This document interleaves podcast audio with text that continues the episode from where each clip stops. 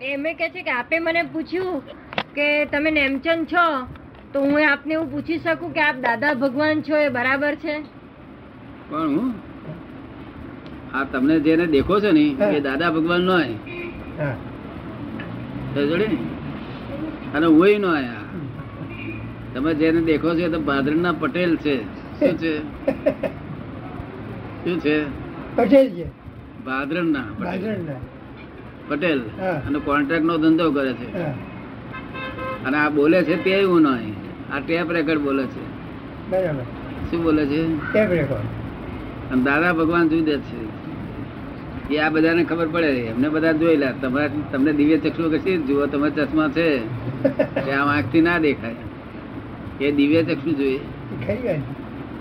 તમારા હું આત્મા છે ને તે આ બધાને દેખાય. તમને દેખાય છે એમાં? તમને શું દેખાય તમને દેખાય છે? આ બધા દેખાય. તમારો આત્મા તમને ના દેખાય. એ રસ નથી આવતો નહીં? તો પછી એ રસ, એનો પોતાનો આનંદ જ્યારે ખૂબ ખીલે ત્યારે ક્યાં સુધી પહોંચે? વાત જ જુદી કે જ્ઞાની પુરુષ નો આનંદ તો ઉભરાયા કરે, તે જોડે બેઠો હોય તેમને બધાને આનંદ રહ્યા કરે? કે ઉભરાયા કરે. હવે રમણીકલા જોડે વાતો વાતો કરજો. કેવું એવું ચલાવશો? હવે જ્ઞાન લીધેલું જ્ઞાનમાં રહો ને શું વ્યવસ્થિત બહાર કોઈ થઈ જવાનું નથી. ખાસ કઈ અસર નથી કરતી. અસર થતી નથી ખાસ. ખાસ કઈ અસર થતી નથી કે ભાઈ હરી કરે તો જાય નહીં કશું. એ તો હજુ હજુ શક્તિ આવે તારે. તો ખસી જવું. જો મહાપ્રાણે આવી દશા થાય. અને તેમાંથી પછી આવું એ કરાવડાવે. આ જગત તો દુષ્મકાળનું જગત છે. ઘડીએ હાથે કઈનું કઈ નાખ્યા વગર નાખે રહે જ નહીં. મારે ખસી જવું આપણે. અને નહીં તો કોનમાં સાંભળવું નહીં બહુ. જોડે ને. સારી દશા થઈ છે અમે. પહેલાનું કહેવાય. શ્રેણી. શ્રેણી માળી. જે શ્રેણી મળે એ મોક્ષે જાય. શું કહ્યું? શ્રેણી માંડી મોક્ષ ઉત્તરો ઉત્તર શ્રેણી વધતી જાય મોક્ષે જાય. એટલે આ કેટલાક માણસે દૂર રહેવું તમારી એટલી બધી શક્તિ નહીં કે લોકોની સાથે તમે ગમે તેવામાં પહોંચી ચડો. એક જ્ઞાની પુરુષ બધું જ ગમે એટલું કરે ગમે એટલા કસાય કરે નહીં તો એ દાદા એ હવે એનું જ્ઞાન જાગૃતિ એટલી બધી હોય કે મેં અડવા જ ના દે ને.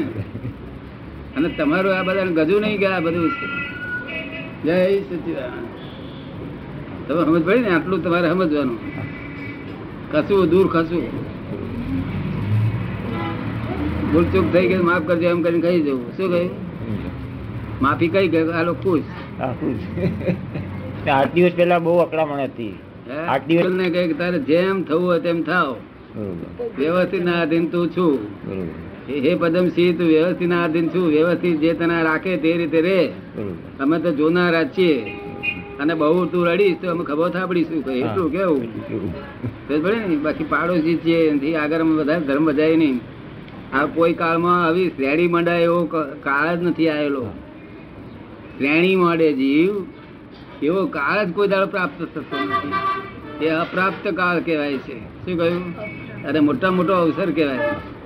એમાંથી કાચું ના પડે એટલું જોતું રહેવું.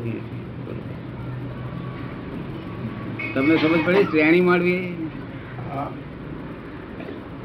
પહેલાની ને અત્યારની સ્થિતિની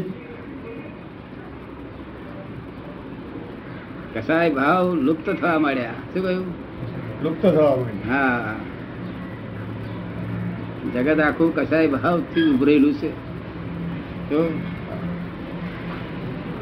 અને આ જગતનું કશું કશું કામનું નથી આ જગત. બધું શબ્દો બબ્દો બધી મહામારી છે. શું છે? મારા મારા આ કાળ જેવો છે એ કોઈ વાત સાચી નથી આ જગત આત્મા એકલી જ સાચી વાત છે.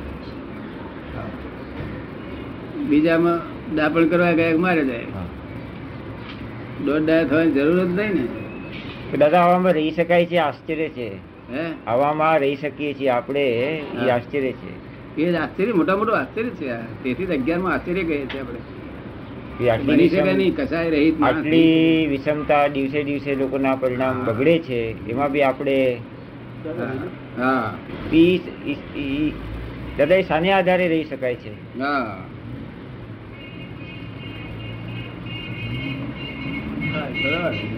ભાવે કયા આધારે રહી શકાય છે? એટલે એટલું શેતી લેવાનું છે આ કાળમાં. કારણ કે આ ક્ર- ક્રમિક આક્રમ માર્ગનું છે. એટલે કસાય ભાઈ સંપૂર્ણ કસાય અનંતાનુબંધી સાથે આ જ્ઞાન મળી ગયેલું કેવું? અનંતાનુબંધી સાથે મિથ્યાત્વ સાથે. પડે ને? એટલે આ પેલું ઉપશમ થયેલું હોય ને ક્ષયોપશમ ઉપશમ થયેલું હોય તેમાં બહુ ફેર પડી જાય ક્રમિક માર્ગમાં અહીં તો ક્ષયોપશમ ઉપશમ થયા વગર ને એટલે ફરી ઝબકારા મારે પાછું. એટલે એક ક્ષયક્ષમ નથી તો પછી કેવળ જ્ઞાન નો અંશ છે? જો ક્ષયક્ષમ જ્ઞાન ન હોય એ કે છે જો ક્ષયોક્ષમ જ્ઞાન ના હોય તો પછી એ કેવળ જ્ઞાન છે? કેવળ જ્ઞાન અંશ. આ જ્ઞાન છે દાદા તો કે છે તો પછી એ કેવળ જ્ઞાન નો અંશ છે એમ પૂછે છે. આમાં ક્ષયોક્ષમ છે જ નહીં આમાં. આ તો સહાયક જ છે સીધું સહાયક છે. શું? ઉપશમય નથી ને ક્ષયોક્ષમય નથી આ સહાયક છે. એ કેવળ જ્ઞાન નથી પણ કેવળ દર્શન છે આ. શું છે? કેવળ દર્શન. ખબર પડે ને? કેવળ જ્ઞાન તો પચે એવું જ નથી આ કાળ એ જે અમે જે બોલીએ છીએ ને એમાં જ કેવળ જ્ઞાન સમાય છે.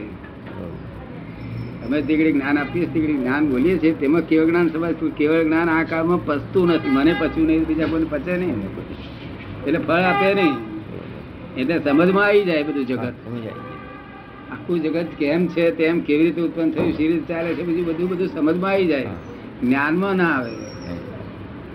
તમને સમજ પડે ને? સમજમાં એટલે દર્શનમાં આવે. બરોબર.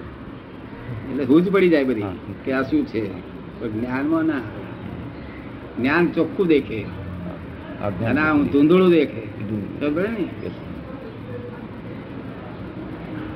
આપણે ઘણું થઈ ગયું આ કાળમાં સંકિત મર્યું હોત તો બહુ થઈ ગયું હતું તો આ તો બધી કઈ કઈ ની કઈ દશા છે આ અને કશાય રહિત દશા છે એટલે ભાઈ દુઃખ જ નહીં. નહીં તો દુઃખ પરિણામ હાથે પેલું હોય સંકિત.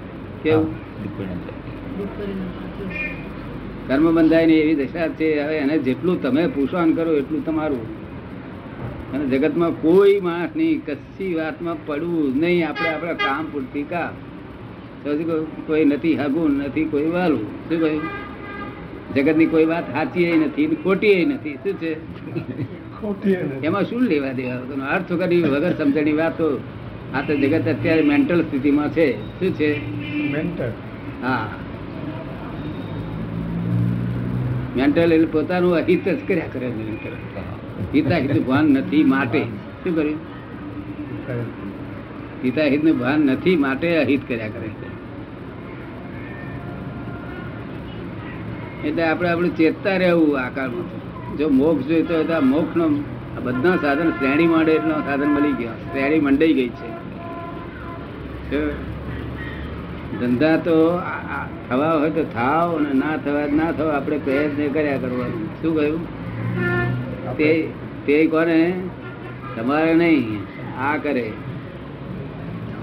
શાંતિલાલ કરે. વ્યવહારિક વસ્તુ જે થાવ હોય તે થાવ નહીં તો એની પાછળ પડવા જેવું ને એમાં કશું ફેરફાર થાય એવું નથી. ફક્ત તમારે પ્રયત્ન કરવાની જરૂર. શું? પ્રયત્ન કરતા પાછા પડે એટલે આપણે તરત હોળી હોળી સુઈ જવું. શું કહ્યું? નથી કોઈ દાડો આ- જગતમાં કોઈ દાડો નફો થયો નથી કોઈ દાડો ખોટ ગઈ નથી. વગર કંપની ખોટ ને નફો બે વિકલ્પો છે. શું છે? આ લોકોના આ લોકોએ લોકોને ભ્રાંતિથી બોલે છે ને એવું આપણને બેસી ગયું. શું?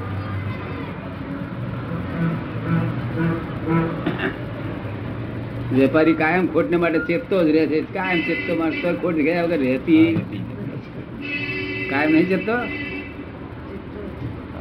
એટલે ખોટ ચેતે કે ના ચેતે? તેને તેના માટે ખોટ આવે છે કે ના ચેતે તેનાથી લોકો જગત ને ખબર. દાદા કામ કાઢી લેવાનું છે અત્યારે. અરે ખરેખર ખોટ નફો નહીં કહેવાય. ખરેખર ખોટ અને નફો કોને કહેવાય? પુણ્ય બંધાય એને નફો કહેવાય? હે?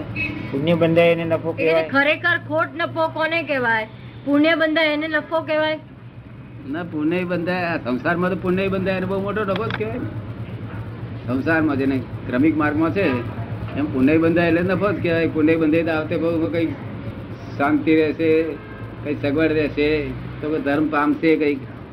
શાંતિ ને સગવડ ના હોય ધર્મ સિદ્ધ પામે? અને આપણે તો નફો ખોટે નહીં આપણે નફો ખોટ લેવા દેવા જ નહીં. આપણે શુદ્ધાત્માનો નફો ખોટ હોય નહીં. આપણે આપણો પુરુષાર્થ પોતે પોતાનો.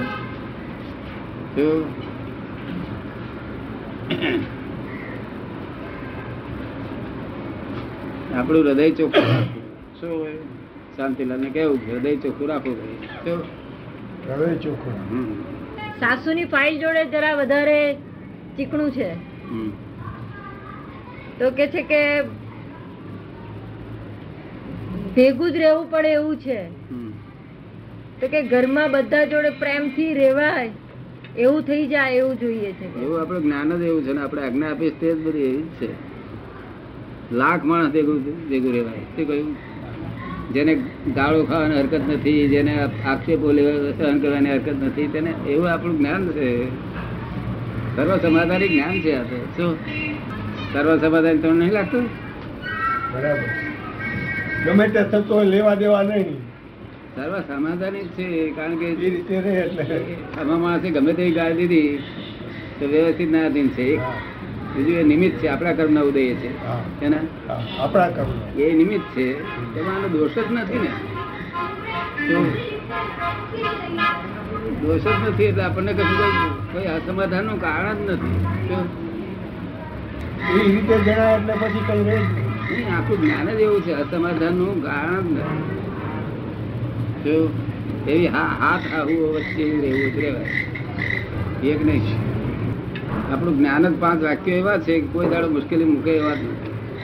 બધી મુશ્કેલીઓ કાઢી નાખે એવા છે. કારણ નથી ડરવાનું કોઈ જાતનું કારણ નથી. જયારે વ્યવસ્થિત જ્ઞાન હોય શા માટે ડરે? શું કહ્યું? જય સચ્ચિદાનંદ એ કે છે હું તમને પંદર પહોંચી દઈશ પણ આપણે જોડે પહોંચી ક્યારે દઈશું વ્યવસ્થિત મળશે તો દઈશું અને એ તો નિમિત્ત છે ને. એની શું શક્તિ? આપણે કઈ ઓલ રાઈટ કરીએ? શું કહે? અને દેવાના છે તે તમે રડશો તો છોડશે નહીં? પછી વળે ખરું રડવાથી? ઉલટું વધારે ચુંગલ ચુંગલમાં આવે. કશું હેલ્પ કરે નહીં. આ બધી પ્રયત્ન બધા હેલ્પ કરે નહીં. રેવા એવું છે. બેનને પૂછ્યું છે ને મીરુબેનને? સાસુ આ આપને મારે? સાસુ મારતી હતી કે એને શું શું જ્ઞાન રહેવું જોઈએ? કહો સમજણ પાડો મારનારી સાસુ હતી એ બી શુદ્ધાત્મા છે. મારનારી જે મારે છે તે આપણા જ કર્મનો ઉદય છે. એટલે એ નિમિત્ત બને છે.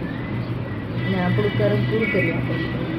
એટલે આપણો જે હિસાબ કોઈ છૂટે નહીં, તે પેલા ઉપરથી આપણને મૂંડા થઈને હિસાબ છોડી આપે છે. એટલે આપણે એને વિચાર માનવો કે ચાલો અમારું કર્મ પૂરું થઈ ગયું. અને આપણને તો મારતા નથી. આપણે તો શુદ્ધ આત્મા છીએ. આપણે ખાલી જાણનારા છીએ. આ બધું કોનો હિસાબ કોનો ચૂક્યો શબ્દનો હિસાબ, સાસુનો હિસાબ. પૂરો થયો સાસુ નિર્દોષ હોતી નથી ને આપણા આપણા ભૂલોનું પરિણામ છે આ બધું. એ સમજાય એટલે પતી જાય. એ સમજાય એટલે બધું પતી જાય. એવું વ્યવસ્થિત આપ્યું છે કે અમને વીસ વર્ષથી કોઈ દાડે પથેલું જ ઊભું થયું નથી. શું કહ્યું? એ જ્ઞાનતા અમે વ્યવસ્થિત અમને કેવું કેવું વ્યવસ્થિત હશે? તમે વ્યવસ્થિત આપ્યું છે અમને આપો છો તો અમારા પઝલ મટી જાય છે. તમને તો શેનું થાય. એટલે તમારે આ જ્ઞાન એવું સરસ દોહન કરીને આપેલું છે કે તમારે એને વળગી રહેવું છે. તમારું ડાપણ મૂકવાનો કૂવો મૂકાવા જેવો. શું કહ્યું? ડાપણથી તો ઉપાધિ આવી ગયો. બધી એ ડાપણ કર્યા ને તેને ત્યાં દુઃખ અનંત અવતારથી ડાપણ જ કરી કર્યા છે ને. શું કર્યું? દોઢ ડાપણ. દોઢ ડાપણ કર્યા. પણ ભાન ન હોય ત્યાં સુધી એમ જ વ્યવસ્થિત આપીશ. અને વ્યવસ્થિત ના સમજાય તો નુકસાન તો થવાનું જ છે અને પાછું આ અહીંયા આગળ આર્તર રૌદ્રદાન કરશે જુદું ખોટમાં આવતા ભાવની ખોટ કરે છે અને આ ભાવની તો થઈ ગઈ. બે ખોટો ખાય છે. કેટલી? બે ખોટ. અને આમાં તો એક જ ખોટ આવવાની હોય તો. આ ખોટ નીકળી જાય. હા. એ પૂરી થઈ જાય. અને ખોટ ને નફો કોને કેવો ભાન જ નથી મનુષ્યને. એવું જો ભાન હોત ને તો હિતા હિતનું સાધન હોત. શું કહ્યું? ભાન જ નથી. જેમ મય કરના ઉદય જેમ ચલાવે છે એમ ચાલે છે. કેવું? કર્મના ઉદય જેમ ચલાવે છે એમ સાધુ મહારાજ હોય એમ ચાલે છે. જાગૃતિ પોતાની જાગૃતિ પૂર્વક નથી આ તમે કહ્યું શું?